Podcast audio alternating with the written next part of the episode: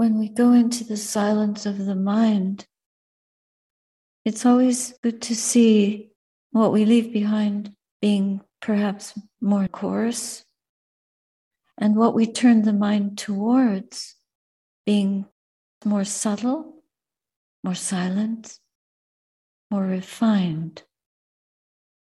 But it may take a while to make the transition.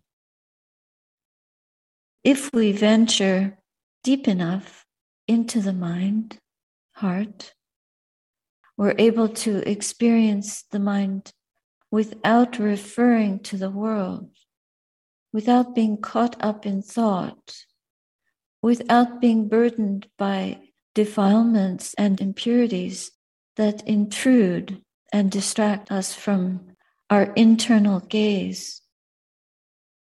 When we're able to distance ourselves from the noise and rant of worldly preoccupation, we may experience a silence, an inner quiet that can be so enthralling and blissful. But there are many steps left besides that. That's just a glimmer of what we can truly realize. It's almost as if you come to a lake in the heat of the day and you put your foot in the water, and the water feels so cool and pleasing that you want to enter more and bathe and soak in that. But to be able to do that, we have to really perfect certain qualities. One of them is this turning away from the world. We're consciously abandoning the hindrances.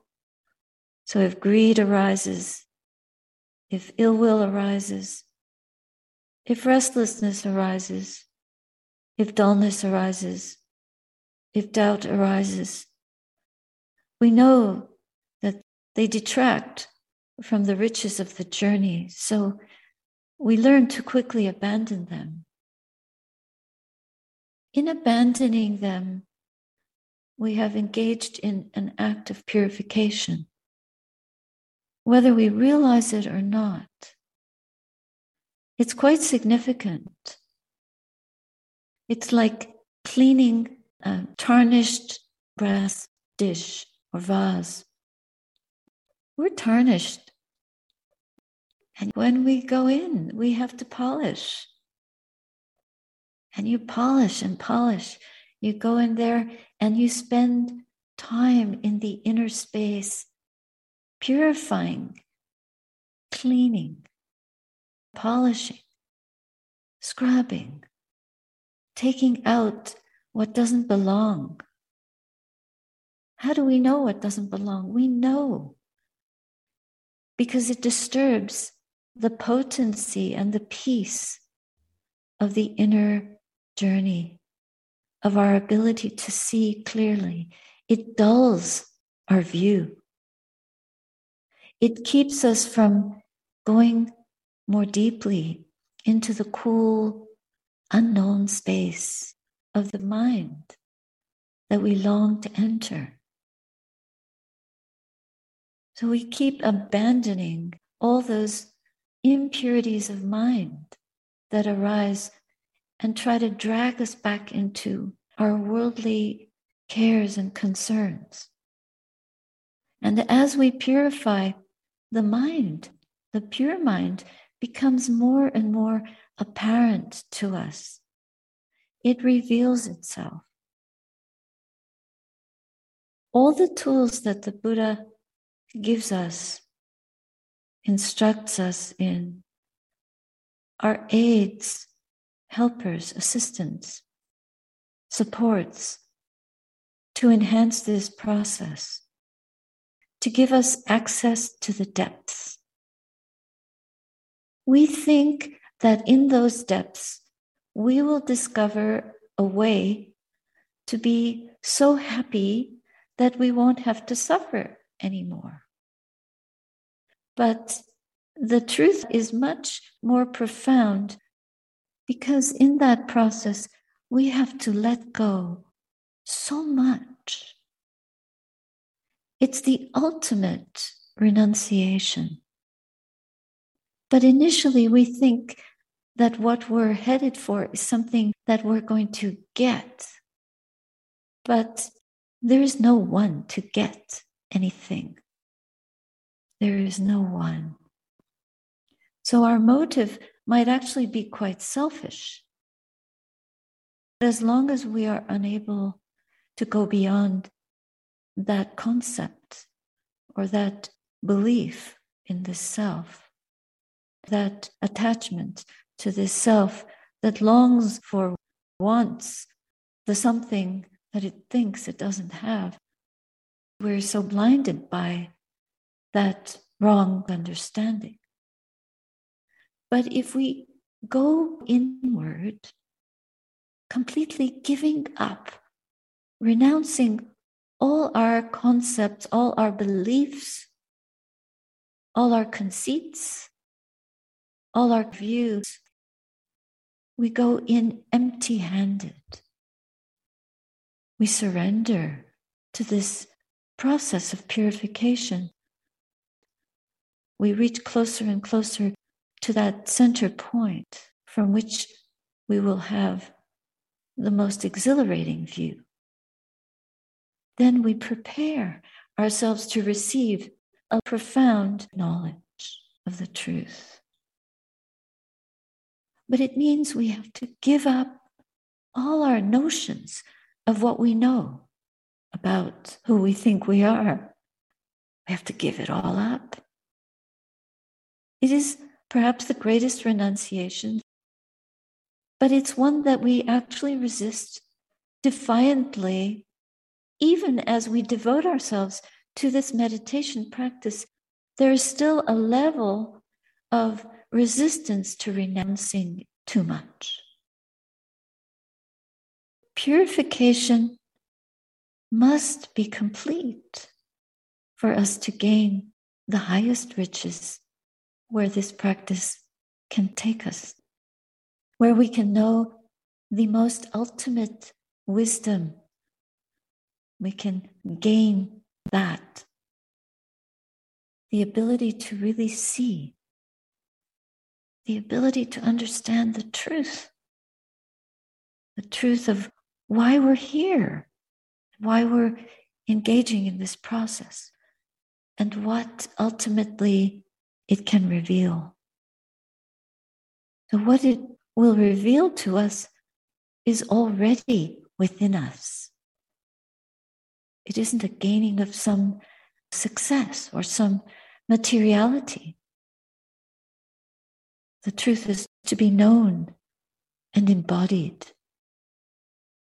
And that seed is already within us. We just need to water it properly and grow it, to polish away all the obstacles that prevent us from doing this, that obstruct our ability to really give our complete and unrivaled attention. Unrivaled means that nothing else is detracting our attention from knowing that reality. The other quality that is very difficult to perfect and to develop fully is patience.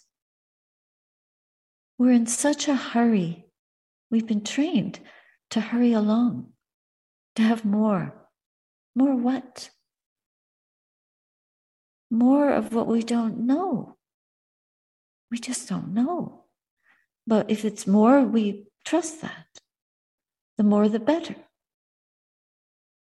So encumbered are we that actually the less that we carry, the less that we have, the less that we can identify with, the deeper we can understand how to wait, how to value each moment, how to stand in the light of the truth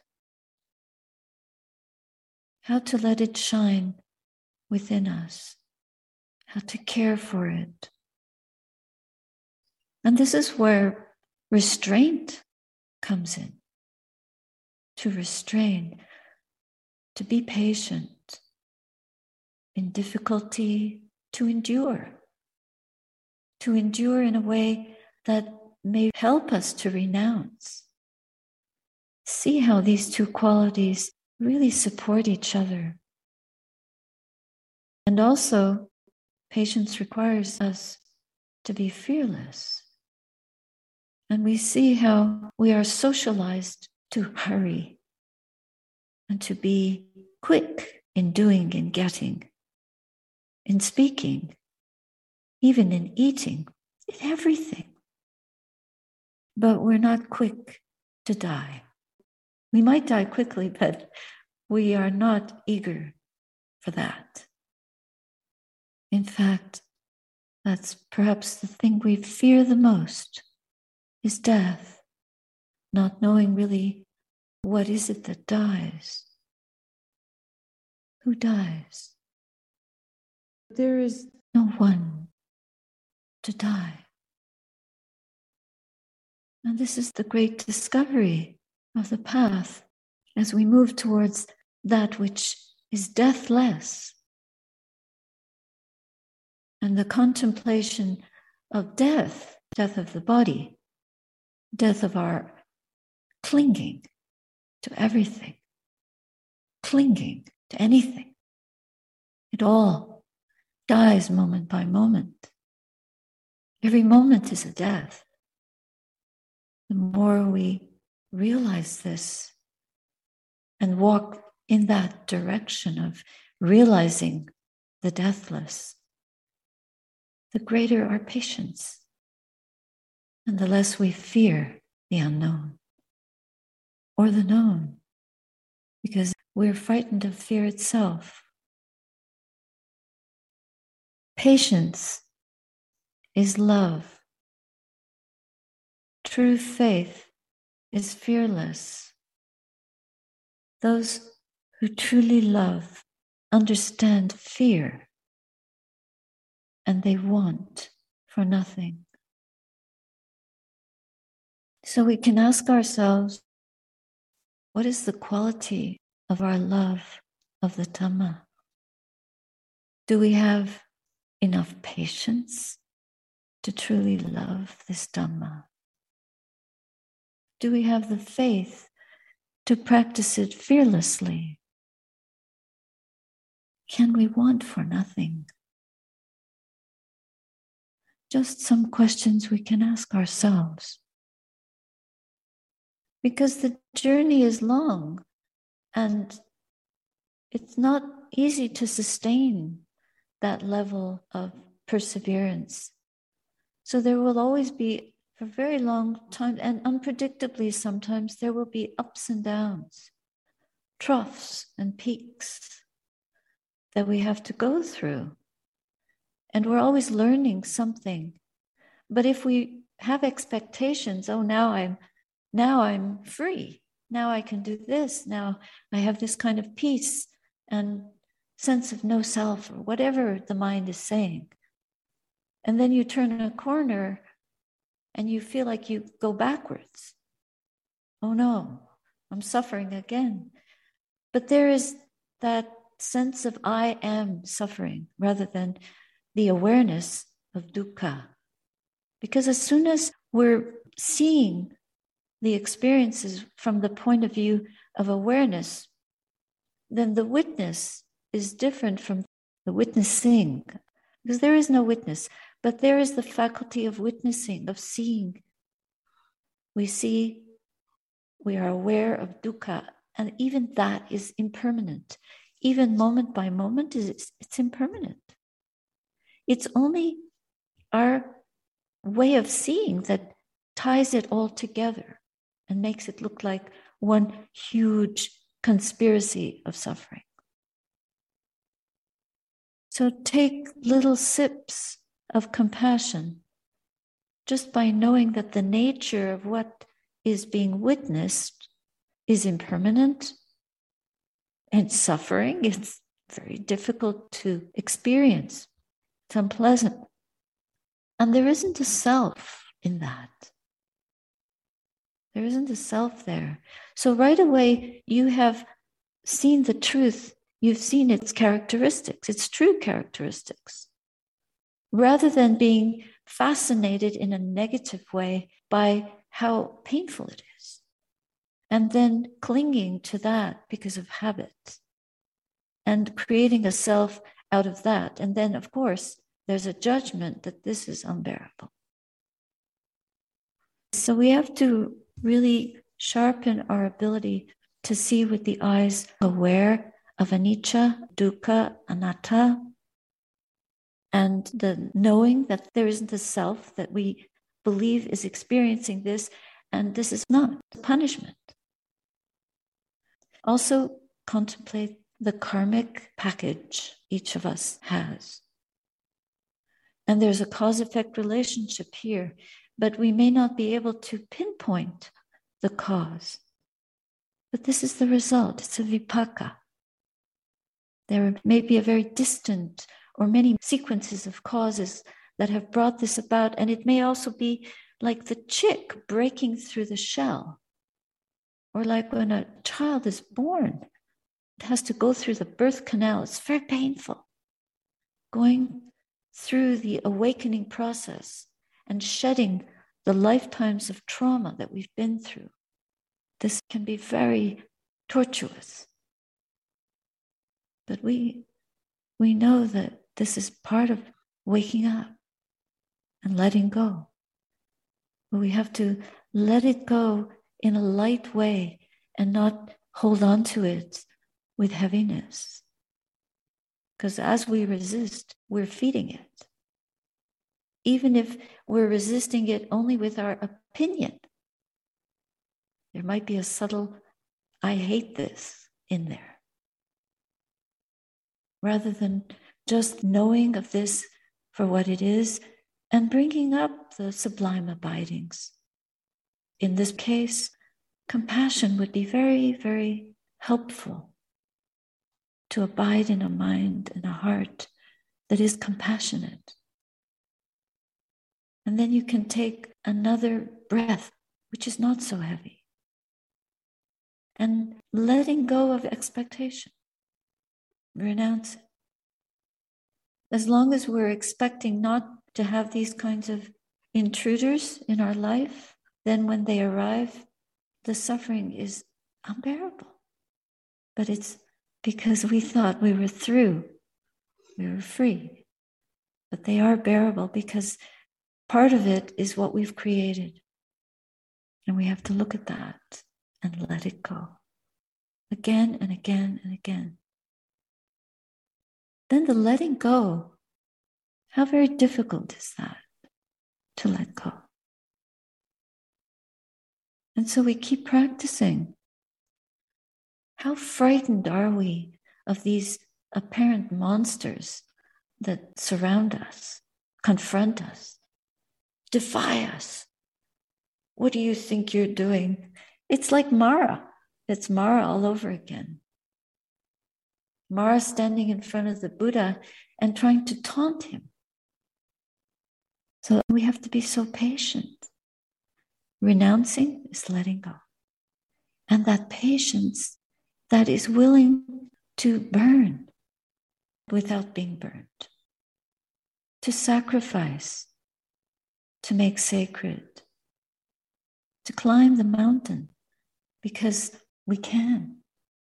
We have the strength, we have the fortitude, we have a faith that is fearless we have the trust. So there's a question. Life has started feeling like a huge traumatized experience. How can I move on from that? Really, what we have to do is stop thinking about our experience and just feel the present moment. What does this moment feel like? Don't think about the past. Don't think about the future. But just breathe right now. Is this breath traumatic? Can we breathe? Can we feel the blessing of one breath at a time? To be able to feel the present moment and just be present in this moment is a beginning. We just start with that and then take another breath and another breath without thoughts about the breath, but just the feeling of breathing. So, this is about getting to know the body, embodying and being with the body, and being content with one breath at a time. No matter what kind of traumatic experience we've had in the past, we still can breathe. And the ability to breathe in this way can be a tremendously liberating beginning. It won't happen fast. We have to be patient. We have to start where we are. Thinking about it, opinionizing will not give us a result. It's the real embodying and being with the breath just for one breath at a time. Then let the breath speak to us. What is the breath saying? What does it feel like viscerally? Can we stay with the in breath, with the gap, and then with the out breath? And follow that process more and more and more. All of us have had some kind of traumatic experience, some more than others. And the human life is like a spiritual test. It's a series, it's a constant series of spiritual testing to see how we're getting along in this process. And we think, well, where's the end of the test? Well, it may never end until it ends. It's not our business to know when it ends. The project is to keep going until we can breathe more freely, more joyfully, more gratefully, so that every breath is a blessing. It is actually. Even if it doesn't feel like a blessing, if we can bring the sense of blessing into it, what life brings. We don't know how we're going to be tested, what will be taken from us. We don't know. But if we practice in these ways, we will gain an inner strength that will help us go through every blow, anything that happens. We will have the strength to face it, to live through it to be with it, not to be defeated by it. Even if we have to give up our life, we will not fall victim to fear. Even if we feel fear, if we have enough wherewithal, enough presence of mind, we can know that feeling of fear and turn it into acceptance, understanding, blessing non fear, turning the mind to that which trusts the goodness within us, trusts the spiritual goodness that we're growing, trust that our good karma will take us to a better rebirth if we're dying, or will lead us to freedom. But our opinions will not free us, not for a moment. the world seems to be in a state of the media talking to us and the Buddha not being heard like the media message. And so we get into these spirals of more and more fear. But we have to remember that this experience is a tremendous teacher of patience. And we have a lot to learn yet. So, whatever we have to face is part of our learning experience. And if we can stay true to the path and to what we know works in this practice, then just turn off the alarm bells that are going off everywhere and take care of each other. The greatest care is what's happening within the heart. The care of the nurturing of these qualities of patience, renunciation, and love, trust, generosity, and wisdom through our practice of being present here and now for what's arising rather than going to the future or moaning about the past. Then we will be able to sail through this time and practice well, no matter what's going on. And also be a strength, a pillar for other beings that are struggling with what they're facing.